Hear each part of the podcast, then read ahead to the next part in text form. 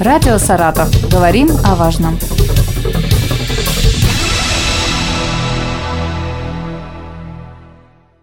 У микрофона Юлия Маслова. Здравствуйте. 2023 год указом президента России Владимира Путина объявлен годом педагога и наставника. Миссия года – признание особого статуса педагогических работников, в том числе выполняющих наставническую деятельность. Какие мероприятия пройдут в нашем регионе, говорим сегодня с заместителем председателя правительства, министром образования области Михаилом Игоревичем Орловым. Здравствуйте. Здравствуйте.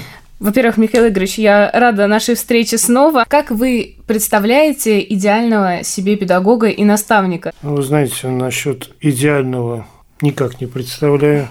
Надо понимать, что мы все люди. И идеальное – это то, что, наверное, не существует. Рядом с нами в жизни каждого человека есть наверняка учитель, которого он запомнил на всю жизнь. Вот для каждого человека есть это и есть тот учитель, который во многом определил его жизненный путь. Вот у меня было несколько таких учителей. Я до сих пор помню Раису Александровну Колесникову, учителя начальных классов. Я помню Мишенькин Леонид Васильевич, учителя истории, благодаря которому я выбрал ИСТФАК и поступил на ИСТФАК, получил историческое образование. Поэтому насчет идеального учителя ничего не могу сказать. Рядом с нами находится огромное количество учителей, которые очень достойно занимаются очень важной работой. А какие, может быть, э, постулаты, какие мысли, может быть, поступки ваших педагогов вот вам откликнулись так, что вы до сих пор, может быть, э, живете с ними?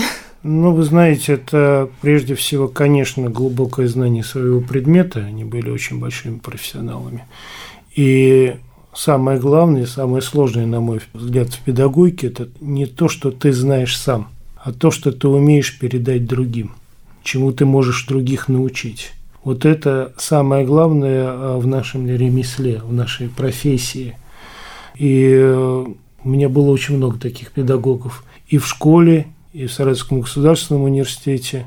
И таких коллег очень много вокруг в том окружении, в котором я сейчас работаю. Поэтому в этом отношении я счастливый человек. А вот какие приоритеты, задачи вы ставите вот сейчас в работе в рамках вот а, года педагога и наставника? Ну, мы можем говорить о очень большом количестве мероприятий. Их будет. Будет большое количество мероприятий. Мы будем проводить различные форумы, мы будем всячески отмечать роль учителя. Мы впервые за очень много десятилетий проведем форум директоров школ, свезем всех директоров школ на двухдневный семинар, где мы все свои вопросы профессиональные будем обсуждать и услышим, собственно говоря, что, будут, что считают сами директора школ. Там будут директора и самых крупных наших образовательных учреждений, и будут директора самых маленьких сельских школ и филиалов. Но, на мой взгляд, самое главное, что должно быть по итогам года учителя, это изменение общественного мнения по отношению к учителю. На мой взгляд, самая простая вещь. Мы должны в течение всего года говорить слова благодарности учителям. И еще хотел бы отметить очень важную особенность. Вот посмотрите, как правильно назван этот год. Год педагога и наставника. Это не год только школьного учителя. Это год и работника учреждения дошкольного образования, кто работает в детском саду. Это год педагога дополнительного образования. Это год тренера, который работает в детской юношеской спортивной школе. Это год библиотекаря, который тоже занимается педагогической деятельностью. Это год наших коллег, которые работают в музее и занимаются музейной педагогикой. Это год всех педагогов, которые работают в школах искусств, музыкальных школах. Поэтому это очень большой, очень большое количество профессий, которые объединяет этот год. Как вы думаете, вот а, мероприятие, признание вот этой особой роли привлечет ли молодых ребят, подростков вот а, к тому, чтобы в дальнейшем стать педагогом? Вы знаете, я думаю, что когда принималось такое решение, это было одной из самых первоочередных мотивирующих задач привлечения молодых а, в педагогическую профессию. не секрет, да, что в сельской местности не хватает учителей. Не а, только в сельской местности. Ну, не только, да, но особая, мне кажется, нехватка такая. И вот можете рассказать о мерах поддержки для молодых педагогов, которые вот, действуют не только в сельской местности, но вообще, в принципе, для молодых педагогов? Ну, у нас есть целый комплекс таких мер. Я бы здесь говорил прежде всего, конечно, о том, что они получают среднюю заработную плату по учреждению, не имея ни стажа, не имея каких опыта, они сразу получают среднюю заработную плату по учреждению. Есть э, меры, которые даются в качестве поддержки учителям, расположенным в сельской, которые работают в сельской местности. Но я бы здесь об этом много говорить можно, и мне как чиновнику есть что здесь сказать, потому что власть и на уровне федерации, и на уровне региона сделала в этом отношении очень много. Но я бы хотел бы сконцентрировать э, внимание наших слушателей на том, что зарплата очень важна. Мы все живем на зарплату, мы понимаем, что такое зарплата, потому что надо кормить семью, надо создавать семью молодому человеку, надо поднимать детей, и это, конечно, важнейшая часть. Конечно, это для бюджетника это очень важно. Но второе, немало, не менее важное – Э, составляющая при выборе профессии и когда молодой человек остается в профессии педагога, это социальный статус. Принижение этого социального статуса, превращение учителя в поставщика услуг, оно сыграло очень негативную роль в, в продвижении профессии педагога в молодежной среде. От этого сейчас уходят – и сейчас начинается такой перелом общественного сознания. Мы публичная профессия, и педагог публичная профессия, и он должен понимать, что он всегда на виду. А в информативном обществе, когда у всех в руках, не только в руках телефон, но это и камера, и диктофон, трудно требовать, чтобы тебя вот ты был в каком-то защищенном куполе. И это нельзя требовать. Но я очень благодарен родителям, которых становится все больше, больше и больше, которые понимают, что если кто-то публично унижает учителя, ведет по отношению к нему неподобающим образом, то это не только по отношению к учителю. Это потом будет сказываться и на родителях. Это сказывается на школе. Это плохо всем. Это не только плохо учителю. Это плохо ученику, это плохо родителям. Поэтому вот восстановить то советское отношение к учителю, на мой взгляд, призван в том числе и вот этот год педагога и наставника.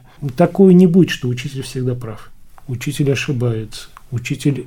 Он тоже человек. Он, да, и учитель несет ответственность. Есть, когда мы с своими коллегами расстаемся, потому что они выходят за пределы этики педагогической. Но это не надо делать достоянием публичности. Мы решим эти вопросы. Не надо только это видеть в нашей профессии. Я еще повторяю, вот вы мне задали первый вопрос, идеальный учитель.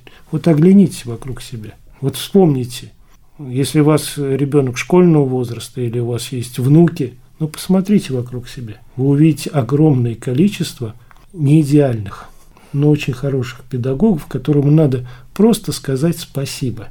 Просто сказать спасибо. И вы увидите, какой эффект это даст.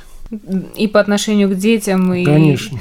к родителям тоже. Поэтому в этот год я хотел бы попросить всех почаще говорить спасибо, слова благодарности педагогам. Не за просто так, за дело. Но вот их работу просто надо видеть. И мы все почувствуем на себе, на своих детях, какой это даст положительный эффект.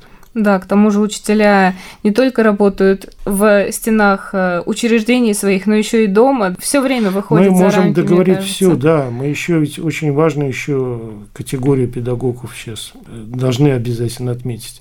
Это вузовское сообщество, это преподаватели вузов, которые во многом вообще определяют жизнь человека, его отношение к окружающему миру. Вот мне повезло, я заканчивал Саратовский ИСТФАК – Саратовского государственного университета, там что не имя, то ну, действительно человек, которого вспомнить всегда не то, что приятно, а всегда испытываешь некую внутреннюю эйфорию, когда вспоминаешь вот эти пять лет учебы на Истваке. И это тоже очень важная вещь, это тоже их год. А поскольку наш Саратовская область – это область пропитанная образованием, у нас очень широкая сеть школ, у нас широкая сеть учреждений дополнительного образования, музыкальных школ. Мы самая большая по численности студентов в Приволжском федеральном округе в расчете на одного жителя города Саратова. Поэтому, когда вы идете по улице, где-то всегда рядом с вами педагоги. Да, неважно, молодые или уже те, кто проработали всю жизнь да. в этой профессии. А еще, ну, наверное, меры поддержки можно назвать, да, программу «Земский учитель». Ну, да, «Земский учитель», мы ее успешно реализуем. Программа непростая, потому что сначала мы выбираем учителя, а потом отобранные учителя выбирают то место, где они могут работать. Это сельская местность или населенный пункт до 50 тысяч человек. Программа непростая. Мои коллеги в других регионах иногда даже отказываются от реализации этой программы, потому что надо привлечь. Мы сумели это сделать. Здесь, конечно, большая очень заслуга глав муниципальных образований.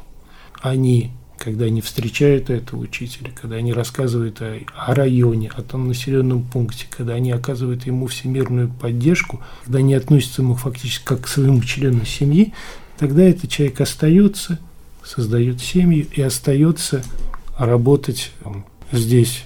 И сейчас мы по поручению губернатора прорабатываем вопрос, чтобы по аналогии с федеральной программой у нас была своя региональная программа – который называли «Сельский учитель» для наиболее отдаленных территорий Саратовской области. А вот поучаствовать в этой программе могут только молодые педагоги или, нет, в принципе, не ограничено? Нет, нет, там это нет для молодых педагогов, поэтому там могут о, средний возраст тех, кто у нас в прошлом году, это где-то 40-45 лет, это вполне состоявшиеся люди, это, как правило, э, специалисты с первой или высшей квалификационной категории, имеющие опыт работы более 10 лет, осознанно выбравшие эту вещь. Ну, там они получают в качестве такого бонуса от государства миллион рублей, который ничем не ограничен, они могут тратить его на то, что они считают нужным, но за это они должны отработать.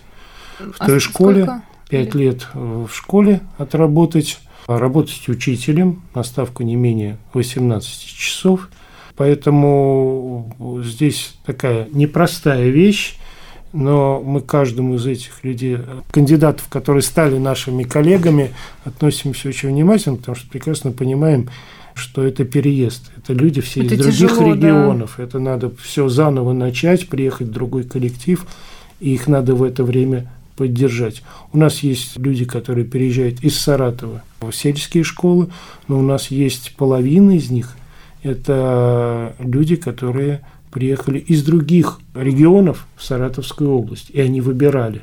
Для нас очень важно, что они выбирают там между Самарой и Саратовым, между Ульяновском. Это, из других приезжает федеральных округов, несколько человек приехало с Дальнего Востока. И они выбрали Саратов, им очень нравится Саратов. То есть они все говорят о том, что вы не очень понимаете, каким богатством вы обладаете. Когда они видят Волгу, когда они видят, что зима – это зима, весна – это весна, что лето есть полноценное. Они говорят, что вы воспринимаете это как само собой данность, а мы вот приезжаем из других территорий, где этого нет. И для них Саратов – это прям, знаете, такое очень... Новое место. Да, очень такое место... Место силы, как модно говорить, наверное. Ну, не знаю насчет места силы, но это та территория, которая ему очень нравится. А как вы выбираете, в общем, по каким критериям? Ну, это есть э, отбор по критериям, которые установлены федеральным нормативами. Мы берем, конечно, прежде всего отбираем людей с опытом. Мы берем тех учителей, которые наиболее дефицитные, да, в той или иной э, местности, где они будут работать. Ну и, конечно, мы хотели бы, чтобы, э, например, вот они сюда переезжали не только сами на эти годы, они переезжали с семьей. Спасибо вам большое. Напомню, сегодня о мероприятиях, посвященных э, Году педагога и наставника, мы поговорили с заместителем председателя правительства, министром образования области Михаилом Игоревичем Орловым. Спасибо большое. Спасибо вам. Радио «Саратов». Говорим о важном.